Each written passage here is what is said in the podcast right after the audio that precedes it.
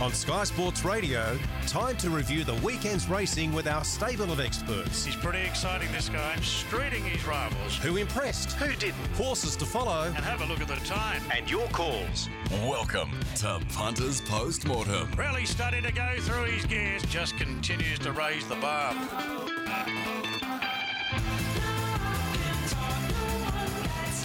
Yeah, good morning and welcome to Punters Postmortem on this Monday. Of course, it is the 17th of April. Hopefully, everyone had a great weekend and have enjoyed the Big Sports Breakfast this morning. It is Tamworth Cup week. Uh, looking forward to Racing HQ getting to Tamworth later this week. We've got a big Calcutta at the courthouse on Thursday night. We'll talk about that as the week unfolds. And of course, the racing will continue in New South Wales after the All Age Stakes meeting on Saturday because this Saturday we're off to Hawkesbury as well. I know that to Duff and also Munns and a few of the uh, other Sky Thoroughbred Central team will be involved with the Calcutta there on Friday night, leading into the big Hawkesbury standalone meeting.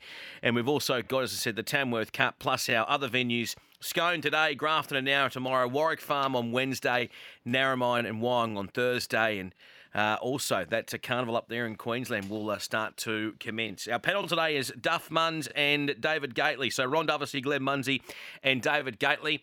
And today, after our little venture out to the Inglis sales, and geez, their silks have been flying, especially with Militarize on the weekend. Our friends at New Haven Park have given us some uh, merchandise to give away. So, our best callers today we're feeling generous like Oprah. I think we've got four or five uh, of the hats and whatnot to give away. So we'll give that to our best callers today on 13 53 53 when you guys get involved with the show. Duff, how was your Saturday, mate? Welcome to Punters Postmortem. Yeah, good. Thanks, Dave. It was a terrific end of the carnival with so many good horses winning. There's no doubt about it. So it's been very successful. I suppose uh, the sign of the uh, internationalisation of the carnival, where there was 22 uh, Group Ones contested, 14 Australian based jockeys won with two apprentices. And then the international based jockeys, there was eight. Purton with three, Ryan Moore with two, Moreira with two, and Marquand with one. So that just shows you uh, the global scene of the Sydney Carnival uh, this year. Yeah, very much so. Uh, David Gately. Uh, was on Sky Racing 1 on the weekend. Gator, you had your eye across everywhere, but obviously the main attraction was in Sydney, and it was a great race, the All Age Stakes. It certainly was that. It uh, set up uh, really fast speed, set the race up for the best athletes, and they pretty much ran one, two, three. He certainly did. And uh, Munns will be joining us very, very soon. Glenn Munsie uh, down the line. We'll get uh, his thoughts on how Saturday unfolded. We'll go to straight into Giga Kick, uh, Duff. Uh, and give us a call too. 13 53 53 is the open line number. If you want to get involved with the show, we'll open the lines right now. It was a great performance. Uh, great to see Clayton Douglas get the Group 1. We obviously know he's been here for the Tab Everest. Um, but gee, this horse, he was strong, wasn't he, through the seven furlongs? Yeah, well, that's another feather in his cap, isn't it? Which I said which opens up a lot more doors for him. the first thing he got in his favour was um, obviously lost and running, going a little bit too hard uh, when he over raced and wanted to bolt there. So that helped him slot in and put the speed into the race where he could blend into it a lot better than it looked on. Well, a lot of maps, put it that way, but he still, that's not what saying he not saying he wouldn't have overcome a slow run race as well because of his adaptability, but he just chimed in and he just raced away from two very strong horses there, and, Zaaki and Cascadian, and what warriors they are, and uh, he was just too sharp for them. So.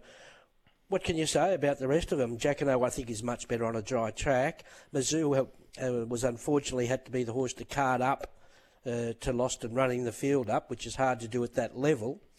And um, that's about the race. We just had a worthy winner um, who is uh, a potential star. Glenn Munsie's now joining us. Uh, Glenn, uh, Giga Kick, we're chatting about here. He was the what SP 290 I see on on Riser. What was his position with the tab? Because he's a very popular horse. Uh, well, good morning to you, Dave. Good morning to Ron. Good morning, all of the listeners. I can tell you he was horrific, Dave, uh, and how bad you thought Giga Kick would be. He paled into insignificance compared to Democracy Manifest in the last, so it wasn't a strong finish uh, for the team there on Saturday. But it's not a crime to back a winner uh, I must admit, and you are allowed to lose. Uh, but uh, yeah, very, very well supported.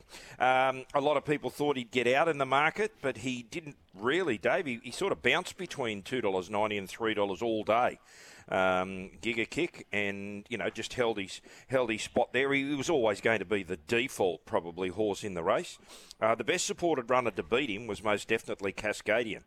Uh, who was as much as 950 in the morning and got into as short as 650, and he just ran a tremendous race. Well, that's Cascadian. Uh, for the last three years now, He's, he's run in the all age stakes and he's won one of them. Uh, he's been placed in the other two. Uh, for the two previous years, he'd come out of the Doncaster, winning the Doncaster and finishing midfield. This year, he changed his tact. He came out of the Australian Cup, so he had one extra week uh, to try and freshen up to come back an extra 200 metres. And he just seemed to lose his spot. He wanted to get on the back of Giga Kick Nash. I thought it probably about the 650, 700 metre mark. And he, he, just seemed to lose his momentum there for probably a few strides, and Giga Kick got away from him. Whether or not Nash was trying, he was probably thinking of going inside rather than outside, uh, and that just cost him that ground. And, and when you're sort of coming back in distance, you need you need your, you don't need your momentum stopped, and, and he should have finished a clear second, in my opinion, but he wouldn't have beat the winner fight out of a gun. And no. Zaaki, well, Zaaki just belied uh, that trial. His first trial uh, a month, you know, months ago now was good, and then he trialled poorly. He went to the paddock. He came back, and, and he run up to his trial. The rest of the field there, Bandersnatch definitely overachieved. Uh, back in trip, uh, lost and running where you can put the line through it the way that it, how hard he went. You know, Marzu had to do the work. Uh, the others basically went how you expect them to. And I see that uh, obviously uh, Clayton uh, Douglas mentioning yesterday, I think it was to Stephen Hewlett on our sister station up there in Queensland, that um, Giga Kick probably will go to Queensland, and he is an even money favourite uh, in that pre-noms market for the 10,000, Glenn. Yeah, well, I think you'll find Dave. He was around. He, he, was well. He was much longer than that. Whether or not he was around about three dollars fifty or, or somewhere four fifty. It's saying on the on the. I'm only looking at the internet site though. So oh well, you know that could be right, Dave. He's been averaged out at around about three dollars something. Okay. Three dollars twenty-two. So I was thinking, you know, around about three fifty, but it's not beyond the realms of possibility that was four, you know, four fifty. I think he might have even been sort of. Um, he, he was definitely favourite before Saturday. Put it that way. And just on uh, that, because uh, we had a few punters last week wanting to know the thoughts of where certain Joe Pride runners were going, and I had a few tweets over the weekend as well on the back of Joe Pride's interview. So last week, in an interview that I did with Joe on Racing HQ, and look, as we know with horses, they can change decisions, and there's a lot of water on the, under the bridge. But at this stage, uh, for the Doomben 10,000, Joe wanted to split his team up because he's going to have a strong team in Queensland. He wanted to go with Eduardo and Maria Mia in the 10,000. Private Eye, he was actually looking kicking off in the Victory Stakes, which will come up soon in Queensland, and then look at a Kingsford Smith and a possible Stradbroke. So he would split Private Eye the other way. Private Eye wouldn't at this stage be going to the 10,000 where he's currently $8 second favourite with Athcabin and Marzu. Obviously, that's a pre-noms market. Uh, but Maria Mia is there, and we see Eduardo there. And obviously, he's got this other exciting horse in the Stradbroke as well, uh, which is your current Stradbroke favourite. And that, of course, is Think About It. Well, we've got now three equal favourites for the Stradbroke uh, Giga Kick, Think About It, and Valana, who was very impressive on the weekend, Duff Valana. Yeah, he's a good horse. Um, I went into the meeting thinking he could be a run or two short with the the big Brisbane targets in mind, but uh, he still could have been, but he was just better than him. Uh, so I thought he was sensational. He he rode him like a good thing. He, he didn't try and cuddle him or anything like that. He just kept him in touch uh, with the leaders there, and he just uh, the afterburners set in, and he I thought he did it quite nicely. I think if Waihaha falls, he's dead set got his foot on the till for a 1400 metre race now. As long as he gets the jar out of the track, he still can win on dry. And what do you, what do you want to say? Key Largo did his thing, um, running on, looking um, like he's desperate to win another race again. And I thought Cole Crusher had his chance. We've got our first caller, Dean's on the line. Good morning, Dean. Hello, Dean. You there, mate? Not sure if he's there. He, can you hear us, Dean? Yeah, I got you. Got you, mate. how are you this better? morning? Yeah, good, mate. We're just ringing up about the um, about the international jockeys and trainers, for that matter. I thought they really made that Sydney Carnival this year. And um, on the other hand, it's probably always known that our Australian jocks are world class, the elite ones, because we matched it with them as well. I just thought it made for a great carnival. Oh, no doubt, no doubt. Like I said before, they've they held their own, the international jockeys and, and trainers. And um, like I said, Purton rode three winners, Moore rode two, Moreira two, and Marquand one in the Group Ones. He, he, here's one for the here's one for the marketing department. Wouldn't it be great to have a carnival built around jockeys, trainers, and horses? Yep, I agree.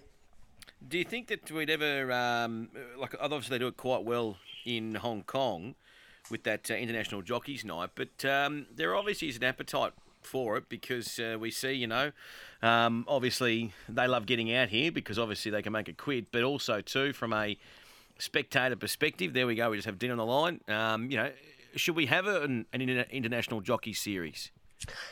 I think it'd work better with the world stage, uh, like they do in Hong Kong, with a Wednesday night. So jockeys, if they can't get releases to ride on a Saturday because there's big races in Japan or big races yep. in uh, somewhere else, I think uh, put a big Wednesday on in the middle of that carnival. They don't have to be the top class horses, which is, you know, they run around them class, uh, the, those class five horses in Hong Kong and put the jockeys on them. They have a big, a big meeting. So if we could have a, you know, throw, throw them on a Kensington track, I don't care. Um, it'd be excitement during that carnival. It would work. It would be costly. Uh, but it'd be a great promotion for Sydney racing. Well, speaking of um, international jockeys, obviously uh, Joe Moreira, he's uh, enjoying his time uh, here in Sydney. And Gator, I'll bring you in here because we had the Champagne Stakes and Militarize. Uh, obviously, was uh, was well supported, and he just lovely ride. They seem to just travel so well on these heavy tracks for Joe.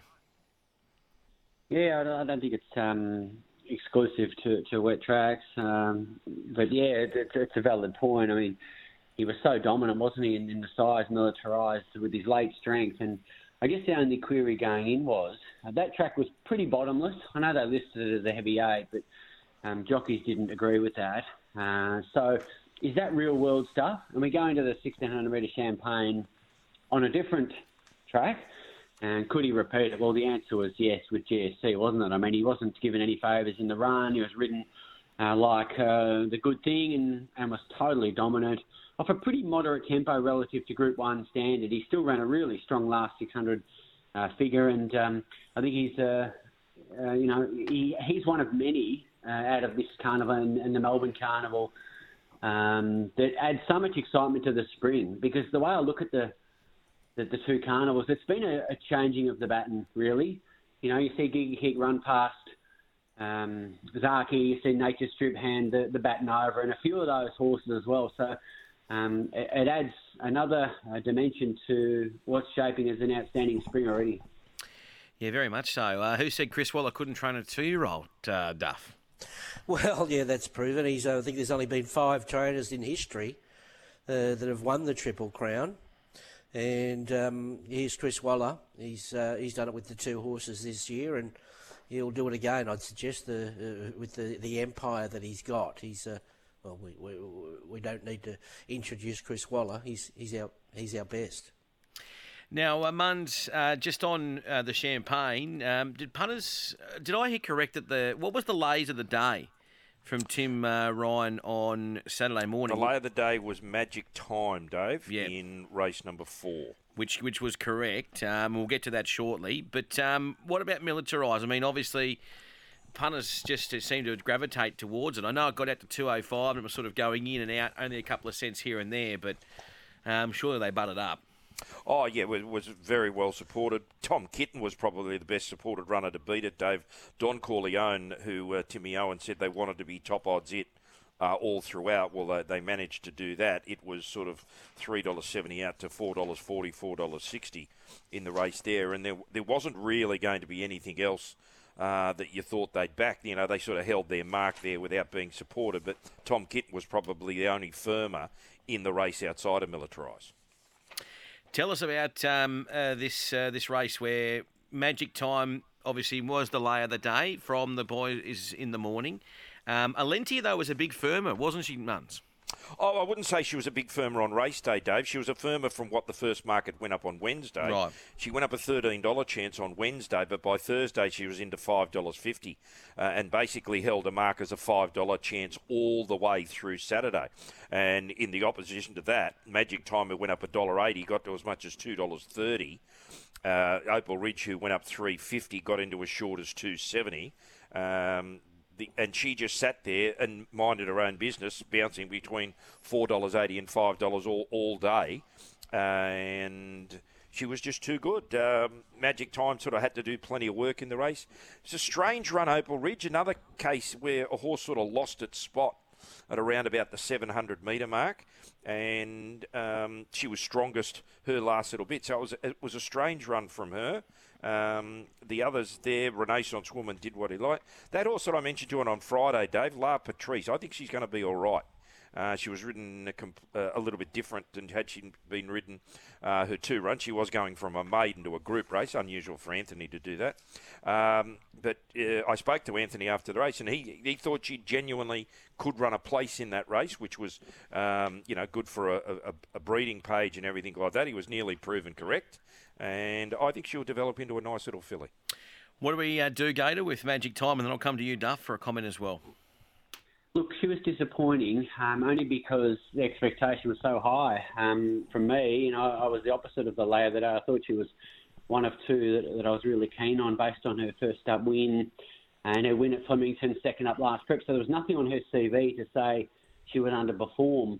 Um, admittedly, it's a very small CV at this stage, but look, I guess if you're looking at it uh, forensically and take the price out of it, you know, she just over raced. She was three wide, third, no cover, albeit, um, you know, on a pretty strong speed. So um, it's not the ideal scenario, but with the expectation, I, I expected her to overcome it. And, and when you're sixth fastest last 200 of the race, you know, in a field of seven, you've underperformed. The race is rated well, though. They run quicker time than Tamerlane on an improving track, albeit off a faster speed. So um, I think it's a race we can trust, and I, am being a little forgiving of her. I still think she's a potential star.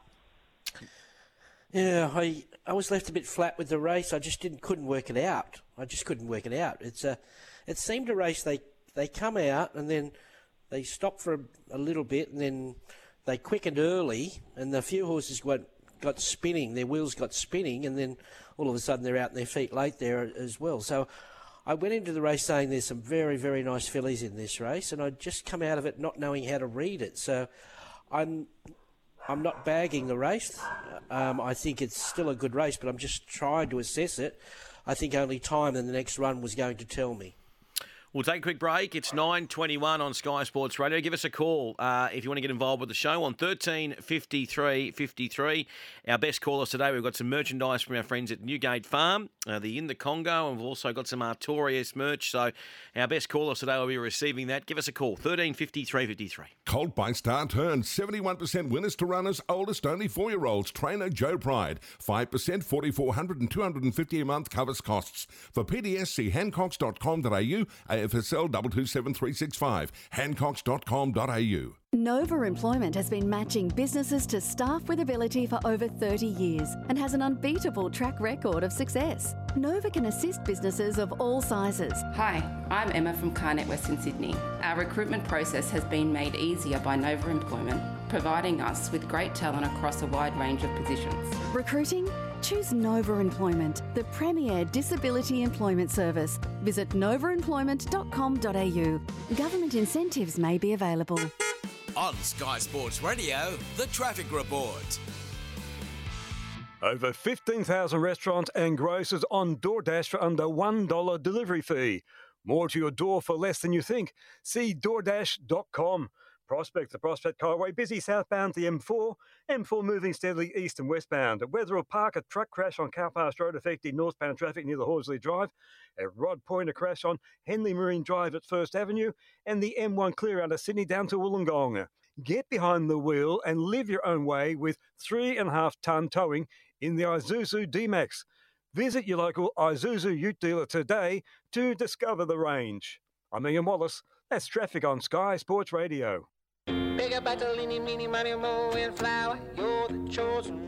Pick your favourite Kia.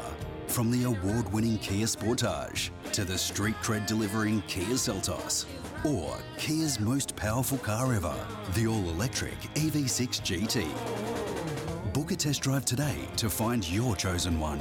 Find out more at kia.com.au or drop into your nearest Kia dealer. Kia, movement that inspires. You're listening to Sky Sports Radio and Punters Post Mortem. Yeah, it's 9.24 on Sky Sports Radio. Give us a call on 1350 353. We've got some Newgate merchandise to give away. Our friends at Newgate, they've been flying as well in the Congo and Artorias. Two new stallions, which we'll see. We'll see Artorias flying the flag for the Aussies over there in the uh, Platinum Jubilee at Royal Ascot. So big thanks to Henry and the team. And our best callers today will receive some merchandise. In the meantime, we've got Brett on the line. Good morning, Brett. Yeah, morning, Dave. How are you? Very good, mate. Uh, what's your what's on your mind? Yeah, I just wanted to ask the boys about Democracy Manifest. Uh, great ride by Joe Moreira up the inside. Um, do you think he'll go to Brisbane? And is he a Group Two, Group Three horse? I think at least, and from what I saw on Saturday, I think he's uh, a horse that's been carefully handled. Chris only he got him after a, a few runs, and he's nurtured him, nurtured him, typical. Uh, so he's resumed him late in a uh, autumn, which which usually tells you that maybe there's something planned for Brisbane, and then a light a light Brisbane, and maybe he's a spring horse. I I, I think he's a very good horse, Brett, to do what he uh, did on Saturday. He's he's furnished. He's he looks amazing, and he's a much better horse than a benchmark 88. And he I say he is a, a Group Two, Group Three horse for sure. And who knows, he might even get to a Group One in a handicap. Beautiful. Thanks for your call, Brett. I mean, just on on um, uh, the the ride, Duff. We saw Moreira up the fence a few times on uh, on Saturday. Was there a, a, consensus that there was something wrong with that part of the track? Well, not wrong, but not the best place to be. But then Joe was just going, well, if you can open the gates here, I'll just go straight through. Ah, look, I think it's a bit exaggerated. They're, they're all across the track there, and I, I, yeah, I don't think they were. I think they were only getting a few off the fence, and I think it was a pretty fair track to tell you the truth. I don't think there was any consensus that any one part of the track was better than the other. Uh, it was just a matter of you got through the going. So he drew good barriers he found him in good spots and he was happy to stay where he was rather than looking for for runs out wide. What about yourself, Gator? How did you assess uh, Democracy Manifest? Yeah, what what I tend to gravitate to is is um, horses that are continually able to run amongst the quickest closing fractions of the day, and he's done it again.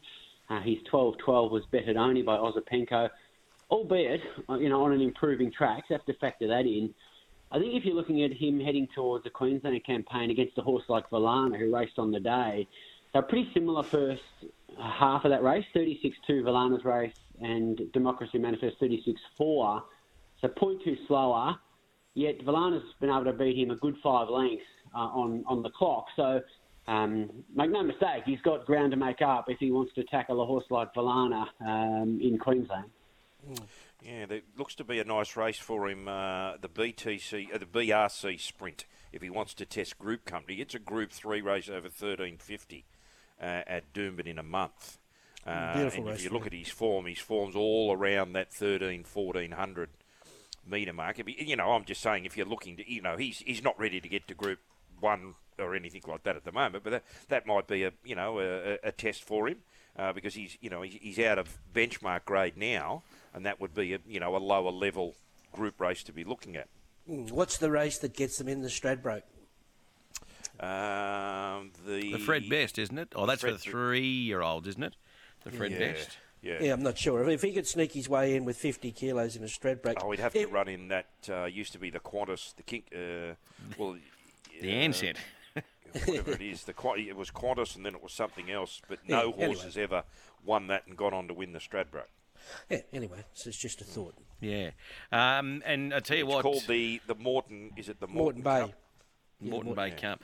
Uh, what? What? Um, it, I guess we've got to give some credit. I know, obviously, Chris is uh, obviously um, with the horse now, but there was a story with this. I know that because he was with Cody Nestor, and the story could be incorrect, but um, as far as I'm aware, when obviously that stable, uh, Cody went decided to give up training and go back into riding and whatnot. Um, he said to the ownership group, he said, "No, this horse deserves to go to a, a very good stable, and I think you should be looking at the city." And that's how he obviously found himself there at Chris Waller. So, uh, and he, he burst onto the scene, and he's obviously with that name and whatnot. Um, but yeah, it's exciting, um, and a good group of owners as well. Uh, so, uh, good luck to them with Democracy Manifest, Flying Artie, uh, the sire there. Um, Uh, that BRC Sprint, the winner is exempt from ballot for the Stradbroke as well. Okay. All right. Yeah, I've, I've got the Queensland Carnival uh, handout in front of me, and I've got everything highlighted here, and I'm just going through it. Beautiful. So preparation, Dave. You should try it. Yeah, no, I, I, no, I'll leave that up to you, mate. Leave that up to you. Will we even be up there in Queensland? But that's another story. Well, I don't Uh, know about you, Dave, but I'll be there. Will you? Uh, yes, my first meeting is Doomben 10,000 Day, which is May the 13th. Okay, so Same day as Scone. Okay, so you'll be there. Beautiful. And that Scone Carnival, that's uh, obviously great that we get those two days back there and looking forward to um, to that particular meeting. We've got a busy period, boys. We've got Tamworth, obviously Wagga, not too far away. All those races too, um, with the big dance eligibility, and then we roll into to Scone and whatnot. Uh, what about the JRA plate? Obviously, uh, uh, tell us about your data that I saw you tweet here, uh, Gator, in relation to this horse that went out very, very fast in front, Pride of Jenny.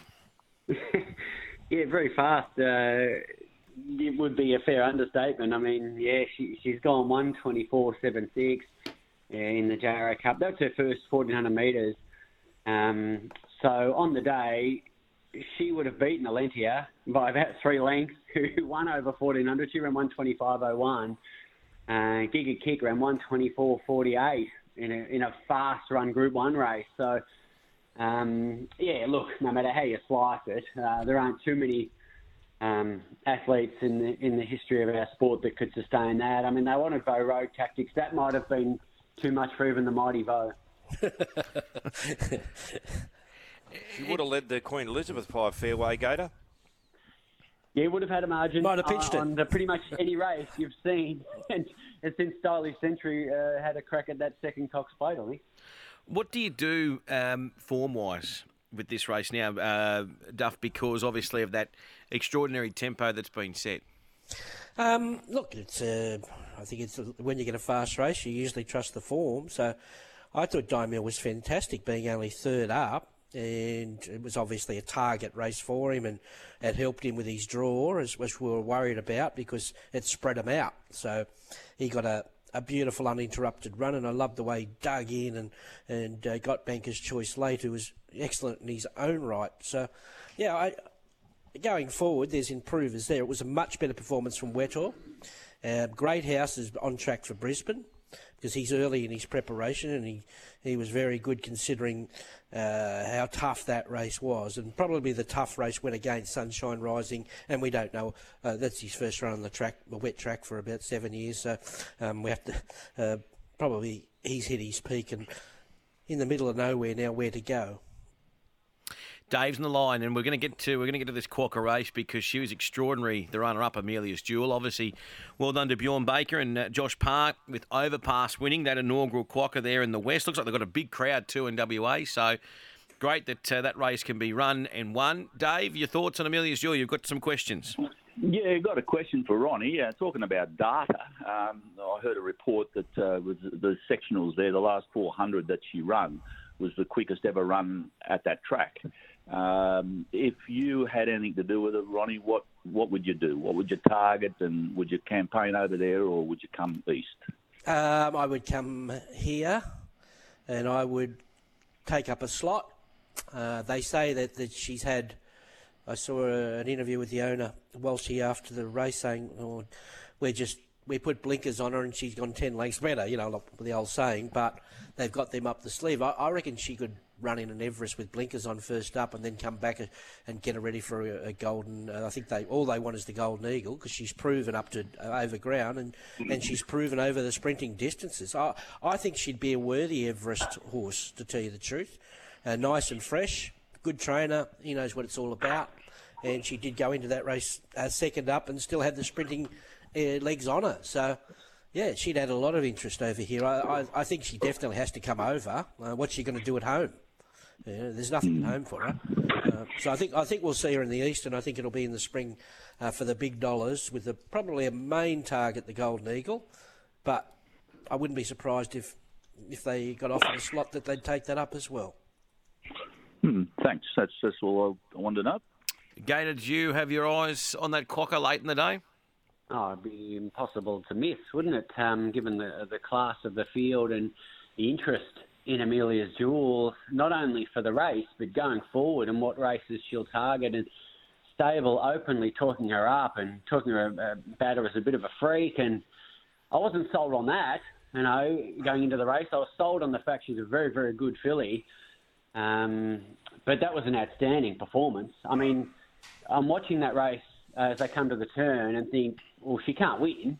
Um, there's just no chance she can win. It was, it was no swoopers track either. It was more a lead. It was much better day to be nearer the speed, which adds merit to the run. Uh, sectional time, well, you touched on them with your call there. I don't know about the historical um, uh, reference, but I can tell you 33 7, 22 1, and 11 13 in a fast 120 metre race is outstanding. Um, she's only gone three one hundredths of a second quicker than Bella Nipotina. So if she's the fastest in history, then Bella's the second fastest. Um, so a lot to take out of the race. Winner's done a good job. He absorbed pressure on a fast speed. Look, the first four, in fact, were excellent. But Amelia's Jewel's the one, and we're all talking about because uh, she could be the next um, the next superstar. I, don't think enough has been made of the run of Bella Nipotina. Everyone's raving about Amelia's Jewel. Bella Nipotina was back with her, and you know it's only beaten a half a length, and probably uh, never got the clearest run to get going because she was inside Amelia's Jewel. So you know, I, I, don't think you can take anything away. You can't take anything away from the winner when you when you're and he gave Amelia's Jewel four kilos and gave Bella Nipotina two kilos, and he was on speed. And I, I think it, it, the depth of the race is the, what is really going to come out of this when you consider overpass, you know, his Eastern form and he red finished up running in the Tab Everest.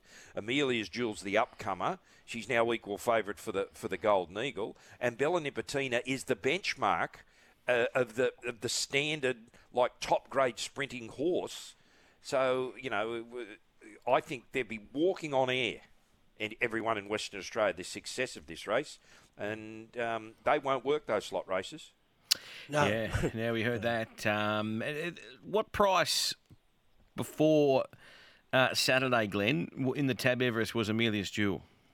Uh, well, the last time uh, uh, I wrote a price down, Dave, I actually was updating my, my spreadsheet this morning. Just talk amongst yourselves because I'll get the spreadsheet out. Well, I know that we've got Giga Kick favourite at 450, and we hear from Clayton Douglas on the weekend uh, when he was talking to Greg after the race, Greg Radley on Sky Thoroughbred Central, that, you know, look, nothing's been uh, set in stone yet, but that's where he'd eventually love to be in the spring, come back and defend the crown.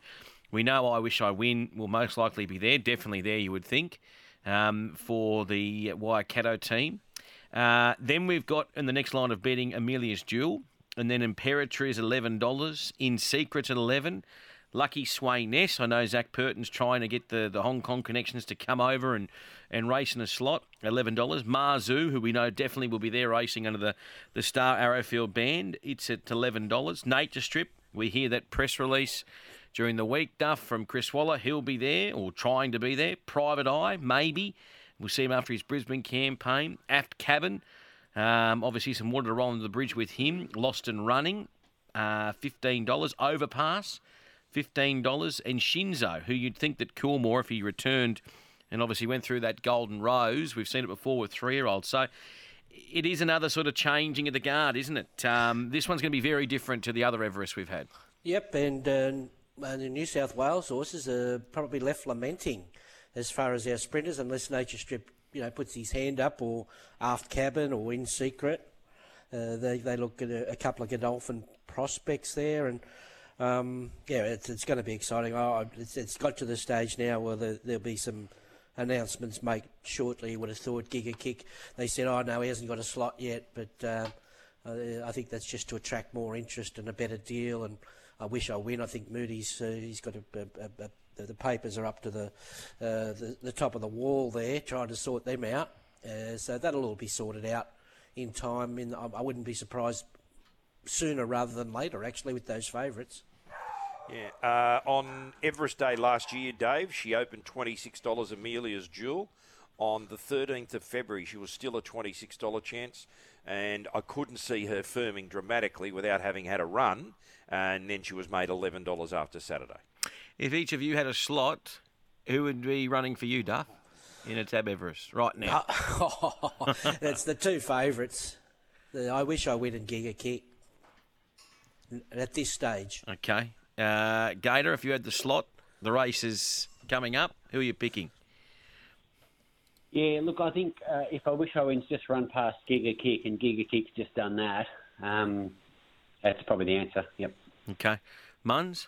Well, you start at the top of the market, Dave. That's the easiest way to do it. And if the bookies tell you that there's two horses that are under double figures, you t- you take a Giga Kick or I Wish I Win. And who's going to have a little bit more improvement in it? Does I Wish I Win have more improvement in, in the Giga Kick? Giga Kick won it last year as a three-year-old. He's got to come back and do it as a four-year-old, which is always a little bit tougher. So mm. I'd probably go I Wish I Win. And uh, the big one is the big one is when he resumes, if he is the real thing, as Shinzo, the three-year-olds always hold the interest. If he Mm. can come out and bolt in a sprint race first up, and there's Everest talk about him, that'll that'll make the race. That'll make the race. Um, the text on the text line, I know we're talking about uh, Sydney this morning, but we had the showdown there in Victoria, um, Gator, and she's all shenanigans. Uh, was very good. Uh, she's now put made what two in a row. She won that uh, gold rush there at Bendigo up on speed, and then uh, sits just off them at Sandown and was very good. Yeah, it was a dominant win, wasn't it? That's two in a row. The aggregate margin's about eight lengths from the two wins. Look, just shows you the clock isn't everything. She certainly didn't smash the clock at Bendigo, but the margin was significant. And again, she's the dominant. I mean, second to sixth in that race, there was, uh, what, 0.7 of a length between all of those. So um, she was, uh, yeah, uh, in a different grade. Again, you know, she hasn't uh, gone to the roof on the, on the clock relative to the day, but um, you know, I think that's only part of the puzzle times, and, and we get drawn in, you know, t- too much by it sometimes. But um, yeah, they- they've got they'll have an exciting off season. The connections of that um, that filly. Now, what do we do with Ozapenko, uh, who was very impressive um, to win the first race? A lovely ride by Nash Rawiller, wasn't it? Uh, just sort of sitting, waiting, and going bang. Um, will he go to Brisbane, do you think, Duff, or will they put him away? No, no, no way in the world. There's not not Chris's style.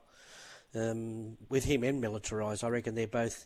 They'll be on Cox Plate preparations. I would have thought both of them, um, and they could shape up. So only time will tell. But they're two horses that'll train on. He had a setback coming into this prep, and Mister Run Ozapenko, so they've just gone steady, steady, and uh, he doesn't go three carnivals with nice horses, Chris. Um, so especially if they're that this late. So he'll. I'd I'd be shocked if he didn't spell and aim towards some big big fish. And likewise with Militarize, he's um. Uh, he showed himself up that he could be a very good 2,000 metre horse. I know we're working with wet tracks, but I just think he's he's been uh, nurtured into a good horse. What do we do with the uh, second horse, uh, Gator, in your opinion, uh, Pericles? Yeah, look, he just found one better. It turns out the, the one better's pretty damn good, and had to run the quickest last 200 of the day to, to beat him. Um, and he did it in race one on a track where you know it was definitely improving throughout the day. So uh, he's just been beaten by a better horse. You know, he beat everything else, um, and he's a, he's going to be a really good second level horse, Heracles. He's just not top shelf. Whereas horses like Ozapenko Militarized, I think they've got claims to be, you know, in the blue ribbon sort of races. Do you think that uh, we'll continue to see? There's a text on the text line saying, "Will we see Pericles? Would he be a Queensland horse?" But um, what is he? Eleven dollars for the Derby. Do you think he runs twenty four hundred? Duff? No, no. I think train different next prep, and the, the, he must show him plenty at home. And I, I heard a quote from, I don't know, I read a quote from, I, was, I don't know if it was from James or James McDonald, James Cummings or James McDonald, that they really think he's going to be a weight for age miler. So they, they got high, they, they, they've obviously got a big opinion of the horse. Yeah, very much and so. It, and he struck those, re- you know, he, he Yeah, struck a of couple course. of bad tracks in a row, um, albeit he's got form on, on heavy. He, he might be a little bit better with uh, on, on a bit better track as well. We'll take another break. It's nine forty three. Give us a call on thirteen fifty three fifty three. It's Cheval Grand, Cheval Grand goes on and wins the Japan Cup. The only place to catch the very best equine superstars from around the globe, first time, every time, is right here. Live and exclusive across the Sky Racing Network. Brain tumour, migraine, dementia. Have you or someone you love been touched by a brain disorder, disease, or injury? Help the ones you love by donating to research today. Visit brainfoundation.org.au. Star Turn Colt with everything going for him. Joe Pride, Bob's, English Race Series, Winning Dam, prices from 2200 for 2.5%. For PDS, see hancocks.com.au, uh, AFSL 227365, hancocks.com.au. There's a new place to get it all on tap, and it's in your pocket. The Tab app has live racing, touchdowns, downtowns, the beautiful game, Australia's biggest game, our other biggest game. A bit of this, this, oh, come on, ref. And this. For racing and sport on tap, download the Tab app. Chances are you're about to lose. For free and confidential support, visit gamblinghelponline.org.au. Bigger battle, eeny, meeny, money, mo, and flower. You're the chosen one. Pick your favourite Kia.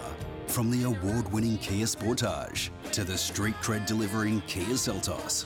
Or Kia's most powerful car ever, the all electric EV6 GT. Book a test drive today to find your chosen one. Find out more at kia.com.au or drop into your nearest Kia dealer.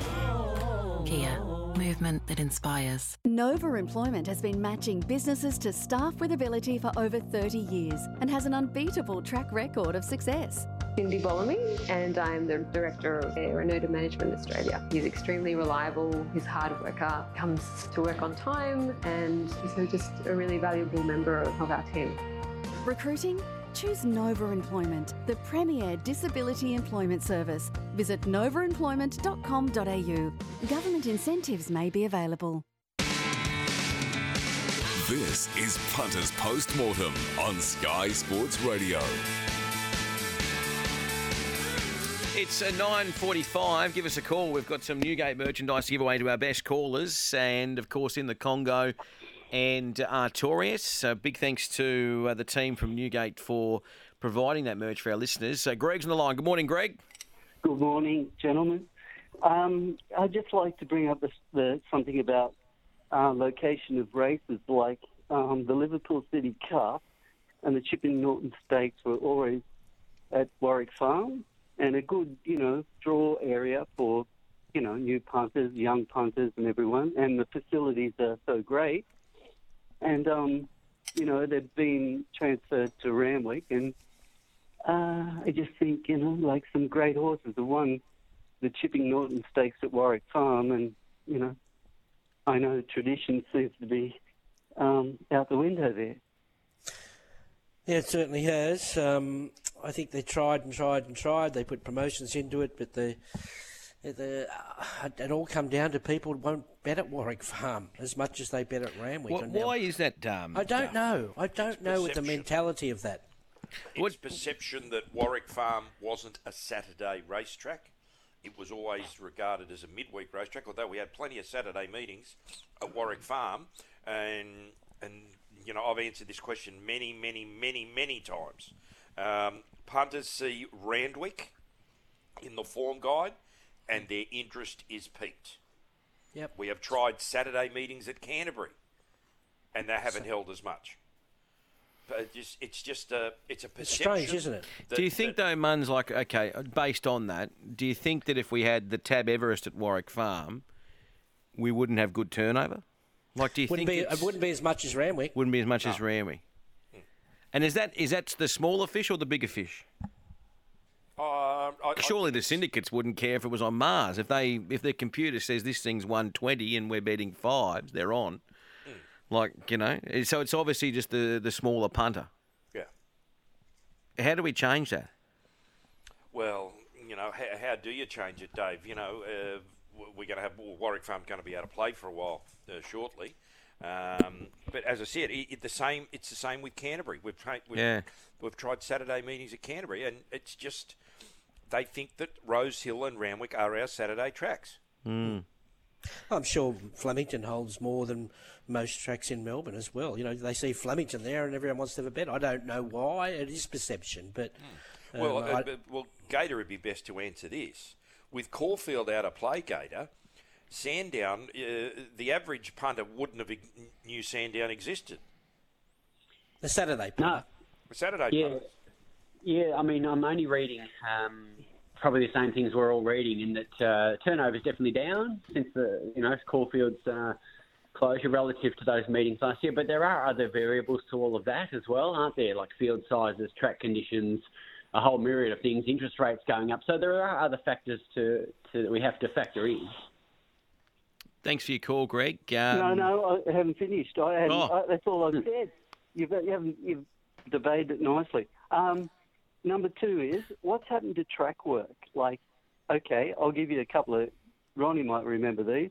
Tall Kingdom, Miss Habit. You know, forty years ago. Do you remember them, Ronnie? Yep, yep. You were riding them in track work right at Randwick, and and those days papers, the Sportsman. I bought the Sportsman. No track work, nothing.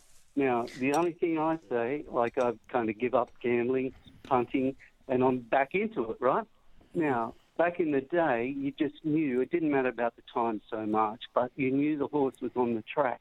So if it worked on Tuesday morning at 38, you know, and it might have worked 54 for 800 on the Thursday. You just knew the horse was on the track. It's not blah, blah, blah. It's like there. And if it's not, well, they're doing something else with it or, you know, they've got another another agenda with the horse or something like that. But, but you know, you just see it's like it's no information, like relevant information for mine. If it was relevant back in the day when punters went to the track, I don't see why it's not relevant now. Yep, look, I, I get your point. Um, I was a track clocker when I gave up riding for a while and uh, made a few quid doing it, actually. But in the old days, it was a great a great edge being a track clocker at Randwick because most of the winners used to come from there. uh, now you're probably better off at Warwick Farm, but it's too far spread, and it's still open. You're right. It, it, you don't you don't believe everything you read in the track work column. That something's come home in 35 when the trainers give you a tap on the shoulder. You know, just just put that in there. 37. Oh, I and a half wouldn't do that to you, really, would they? no, but anyway, it's uh, we get a lot more. I get your point with the track work times and everything like that, but we you got to you got to concede. We can look up on, on a computer these days and, and look at a, the horse's whole career online. We can uh, analyse things for ourselves. There's that much information out there now. You, uh, Well, well there's e- not that everyone's got an information. edge. There's not that information. But anyway, I'll, I'll leave on a, a nice note. Um, And I'll, I'll, gi- I'll Timber give you a tip. was very good on Saturday. Lovely, lovely heavy track, which went pretty fairly, I thought, and and they really keep it nice down there. That's all I say. Yeah. And I'll give you a tip, mate. You won't be buying the Sportsman for too much longer either. yeah, I know. Okay. Thanks. Good on you, Greg. Thanks, Greg. It'll Uh, be the next one to go. let's go to uh, Don, who's uh, joining us now. Good morning. Uh, hang on, we'll get him up on uh, on cue here. He's on there now. G'day, Don. Hi, how are you? Oh, Hi, wh- fellas. What's on your mind, mate? Uh, we, I know we're talking about all the Group One races and all the rest of it, but um, we've got a couple of good meetings coming up at uh, Wagga and uh, Scone, and um, I've just got. I've heard a little whisper that um, Diamel, who won on Saturday, seems to be um, Wagga. good 2,000 metre horse. Um, has it got a? It's, I've heard a whisper it might start in the Wagga Cup. It wouldn't might be get a far bit of weight now. You might get a bit of weight now. I think there'll be a few because Richard Pegum loves, obviously being from that area, loves the Riverina, big supporter, right, and they've yeah. got a, a, a big ownership group as well. Duff, I saw Richard at the um, at the sales, and he just said, "No, our colours will be there, and don't worry, we'll be." Uh, he's got a, a fair few horses with Tim Donnelly down there too. Yeah. So Yeah. they'll um, they'll appear. I, I think you'd, uh, you're right though, Duff. He, he'd get a bit of weight now, wouldn't he? Yeah, well, he, Yeah, was, yeah. he was he was 102 rated before Yeah. Saturday, so you know, he'll he'll be be weighted out of the plus. Wagga Cup. Yeah. Um, no, no, no worries. Just a good thought. But I'm sure they'll have something else there. That, uh, he'd, he'd- he'd have something else there for sure. Yeah. Richard would not let a Wagga Carnival go without having a number of runners. Yeah, exactly right. Uh, and there are some good meetings coming up. If anyone is interested, We've got interested, Gosford coming up as well. Yeah, well, that's right. That so that's on Saturday, isn't it? With the Yep. uh, the the Wade meeting. So that's so we got what this Saturday Hawkesbury, Then we go to Gosford, and then we've got Scone.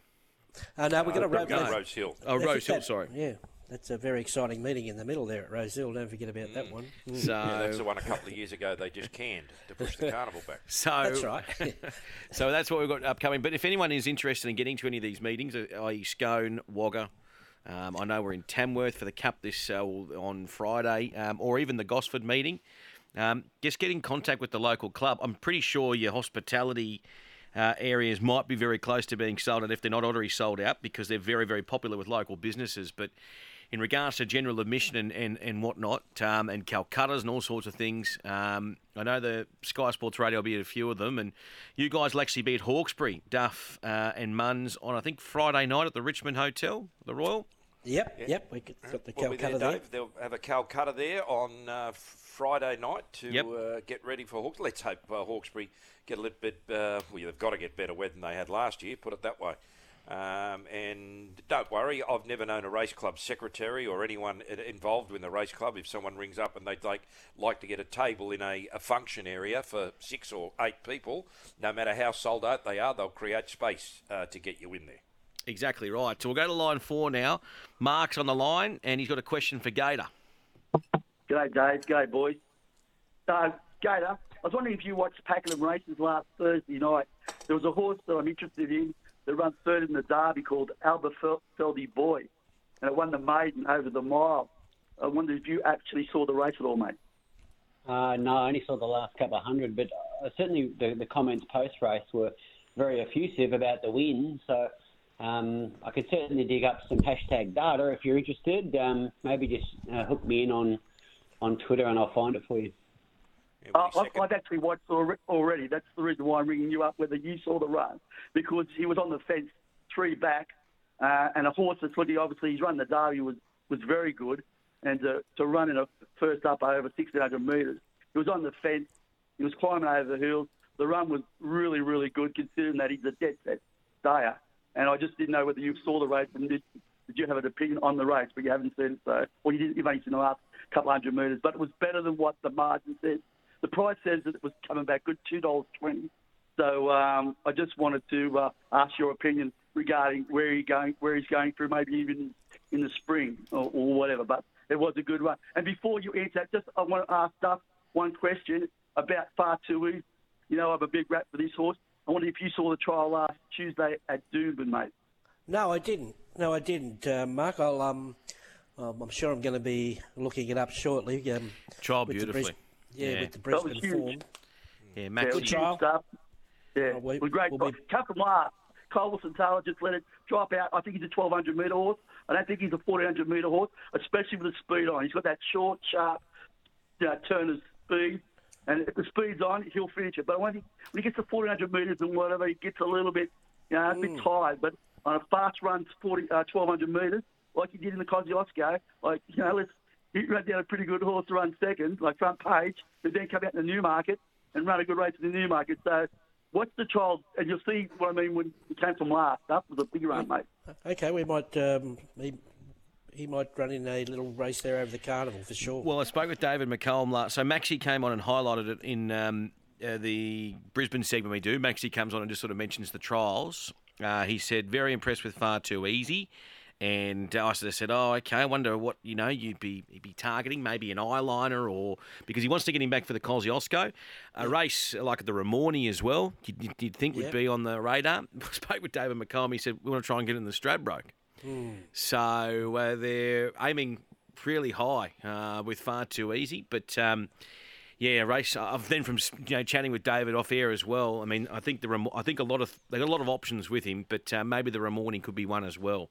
Um, obviously, trying to get that that Cosy spot uh, locked up uh, when that uh, that'll all be. Uh, into play. Thank you for your call, Mark. And Graham, that horse Aberfeldy Boy is already twenty-one dollars into eleven dollars for the Queensland Derby and sits on the third line of betting.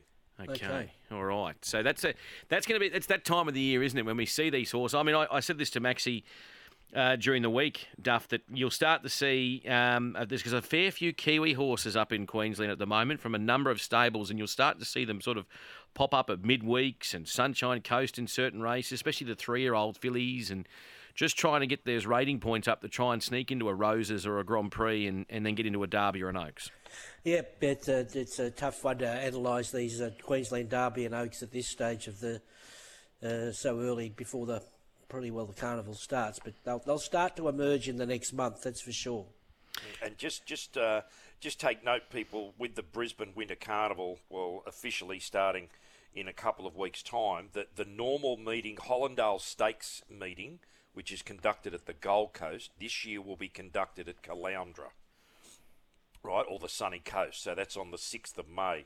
Uh, just having a look there, the Bat Out of Hell will be over 850 metres. That'll be an interesting Oh, race at Caloundra. Oh, jeez.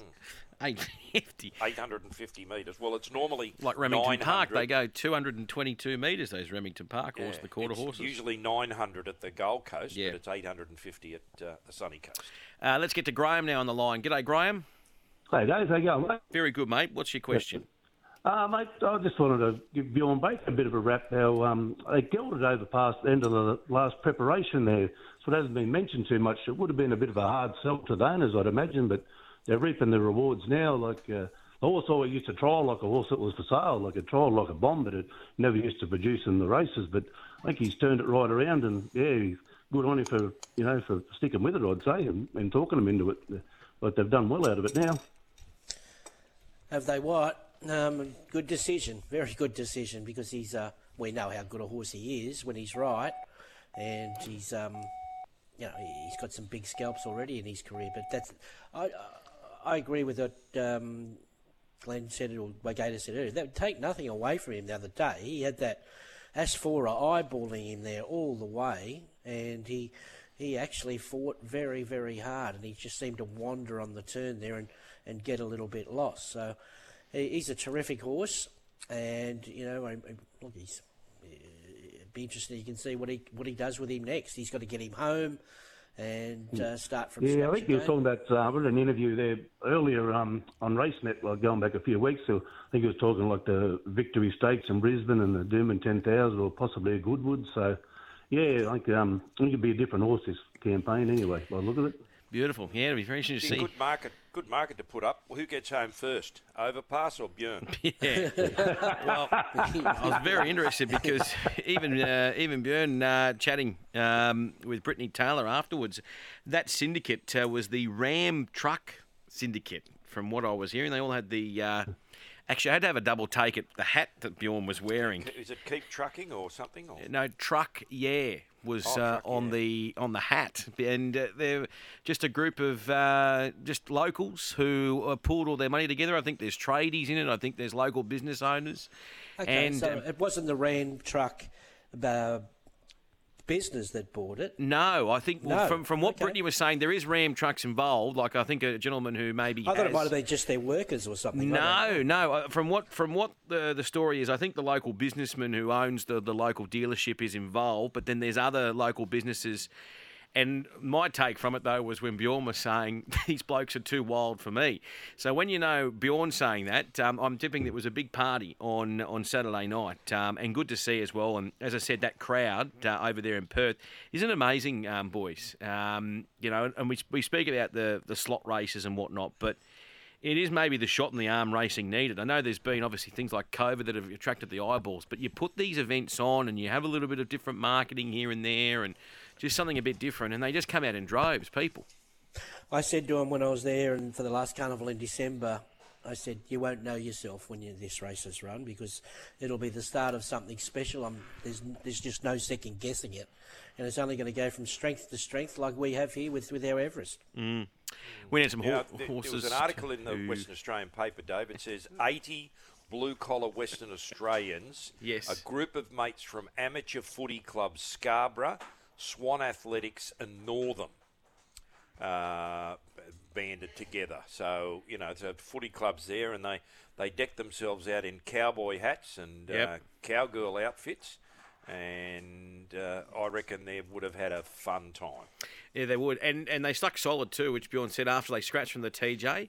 they stuck solid and said, no, no, no, we're, we're, we're locked in here, obviously, and uh, away we went. So, um, yeah, well done um, to, for WA Racing and, and whatnot. And as I said, from um, from a punting perspective, well, we all had you know our bets at at Randwick and um, obviously down south at Sandown and up in Brisbane. But then we all gravitated towards the west as well and continued to have a punt. So I'm sure turnover would have been up, Glenn. Oh, would have been, Dave. It- And the other thing was they were getting free to air coverage on Channel 7. And I, I think they may have even changed the time of the race to be at um, 10 to 5 local time to allow Channel 7 to broadcast the race, which made it, um, was it 10 to 4? Was it? No, it was 10 to 6 here, so it's 10 to 4 over there. So it would have been earlier than probably normal um, to, to have Channel 7. Lizzie Jelfs was over there for Channel 7. I think Simon Marshall was over there. They had a, you know, they had a cast of thousands, Channel 7. So they're getting free to air coverage and um, they had, you know, we have our normal Sky coverage over there with Brit and um, who, whoever was helping Brit out because I wasn't even home by the time it ran.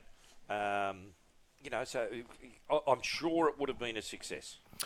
We've got uh, another caller on the line, uh, Alan, who is actually one of the owners of uh, of Overpass. Has a share, must be with Derby Racing. Uh, Alan, are you there, mate? We'll get him on uh, on cue. Boydo, get him on hold. And morning, Alan. Morning, Dave. How, are you? Well, uh, how are you though, mate? Uh, you've won the quokka. Uh, my voice is still a bit croaky because it was croaky because it was a big night. Were you in Perth? No, I'm on the train, just get, just getting home now. Oh, fantastic. I came home on the red, red eye last night. Oh, fantastic, mate. Well, well, it, we, we were all watching. We were all watching on the TV. What was it like, mate? You've obviously been around with Overpass. You've been to some of the biggest race meetings in the country, no doubt, with that horse. But what was it like over there at Ascot? Oh, it was brilliant. They really did a great job. It was well catered for. Um, there's plenty of room over there. It's the first time I've been there, and yeah, it was, it was great. But just about the syndicate, it's a there's 80 blokes, are, and they're all sort of mates and went to school and played football together. They put in 3,000 each to buy the slot, Wow. and they had a runner in each one of the, the trilogy. Like they had a greyhound in, they had a trotter in. So Stuart Campbell was the guy that run it all, and yeah, they they loved the party. It was a big night. And how's the association with Ram? So is that just a, a local business owner that's involved as well? Yeah, they got him in, involved to go under his banner, Yep. but it was just just just a few mates come up with the idea. They're all knockabout blokes and like a punt. Well, there you go. That's a great story. One, That of, is. one of them was one of them was telling me that they um, they had 165 horses to start with, but they whittled it down because they didn't want a local horse, and the big names didn't go over. So they spent a bit of time studying a video of Overpass and thought he'd be capable, which is good.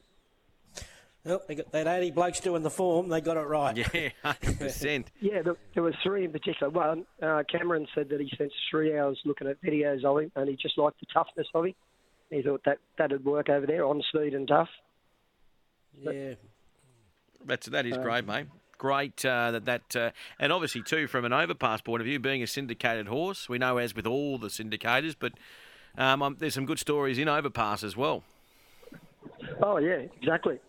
You know, um, my wife and I have been in shares uh, thirty odd years he, here and there, and he's the best we've ever had. And to, to go to an Everest and then to a, be the first horse to ever win a quokka, it's a that's a great feeling. Well done, mate. Uh, enjoy Beautiful. it. Get the rest of the voice up. Get on the Lemsip. I'll have to, I think. Cheers, mate. Thanks, Alan. H- How many, uh, how many of those 80 blokes have got a prospectus from Derby Racing lobbing in the mail? yeah, I reckon. I reckon. Uh, I reckon you're right there, Muns. Uh, if but I was Scotty Derby, I'd be knocking on their door. That's a great, uh, great story, um, and that's. I tell you what, that's exactly you know uh, that they could they want PR for racing, and you can't ask for better PR than that. Boy, oh boy. Um, the, other, now, the other thing, Dave, they, they, they, I didn't know this. They put a slot in the greyhound race. They bought a slot in the trot race, and they bought a slot in the in the horse race. Well, they're entitled to get some sort of return. Imagine what their ROI or their POT is. now, um, straight through to the keeper, Glenn. Let's go to horses to follow. Um, I'm just watching. I don't know if you boys have got Sky One in the background, but they got the ostrich racing on. That's what we're showing. Ostrich We're betting racing. on it? we will be soon. I'll tell you what, if they get beat a long way, they make a beautiful pair of shoes. Now, um, what's your horses to follow, uh, Duff? Uh, look, I think in the right raceway, Ha Ha Falls is ready to win the right race, and I think he can continue on an upward spiral. This uh, democracy manifest. Okay. Uh, your horses to follow, uh, Gator? Uh, look, I've gone with Huetor, who's back in the good books. Valana was difficult to miss, and one down from uh, out of Lakeside, horse called Never Again. Might be a race in it soon somewhere. Okay, so Huetor, Villana, and Never Again. And what about yourself, Muns? Uh, well, we've made him a horse to follow day before, and, he, and he's busting to win a race now. Well Wall. Um, you know, we found him out of his uh, second up run there, and he's run second in the Doncaster Prelude. He's run another good race on Saturday. If he just draws an alley, uh, can get a nice run. And probably Chase My Crown when she goes back um, to the bush. Uh, she ran very, very well there in the Tab Highway. She's only a Class 2 horse. Um, And can get further too. I beg your pardon? She can get over further as well. Yeah, yeah, yeah. She'll stretch out over a bit of ground. The, you know, the only concern is now she's she's a long while between drinks, but uh, you know she can go back to an easier race in the bush and, and be competitive there. But um, no, uh, you know, I think everyone's got to be very, very happy. Uh, with the way that the carnival's turned out in Sydney, and uh, now best wishes, of course, James Heddo this Saturday uh, for Hawkesbury, uh, the team at, at Gosford and Scone. Uh, let's hope that this momentum that we build each and every year for the carnival carries on to these meetings out of town. Exactly right. And just to uh, recap for the punters out there, uh, on uh, for Tamworth this Friday, Racing HQ will be live at the Courthouse Hotel Friday morning, but also myself and Luke will be hosting the Calcutta there on Thursday night. That's with the Harvest Hotel group. So uh, on Thursday night, we'll be at the Courthouse at Tamworth with their Calcutta, the uh, official Calcutta for the Tamworth uh, Jockey Club. And then on Friday night, You'll catch Duff and Glenn Munsie at the Royal at Richmond, uh, which is an outstanding venue out there, and they'll have a big Calcutta leading into that Hawkesbury standalone. We'll have Racing HQ on Saturday morning rolling into it. So, gentlemen, thanks so much for joining us uh, this morning. Hopefully, everyone has a uh, great day. Our winners for the hats, we've got five hats to give away Dean, Brett, Dave, Greg, and Mark. Dean, Brett, Dave, Greg, and Mark. Give us a call back, guys. And uh, we will. So, Dean, Brett, Dave, Greg, and Mark, five hats to give away. And uh, thanks to our friends at Newgate. Uh, of course, uh, they had a great weekend with Militarize winning uh, the champagne that Group One. We'll take a break. Gary Harley has a mail for us at Scone today, where we've got uh, a good card of racing, eight races from Scone, and a preview next.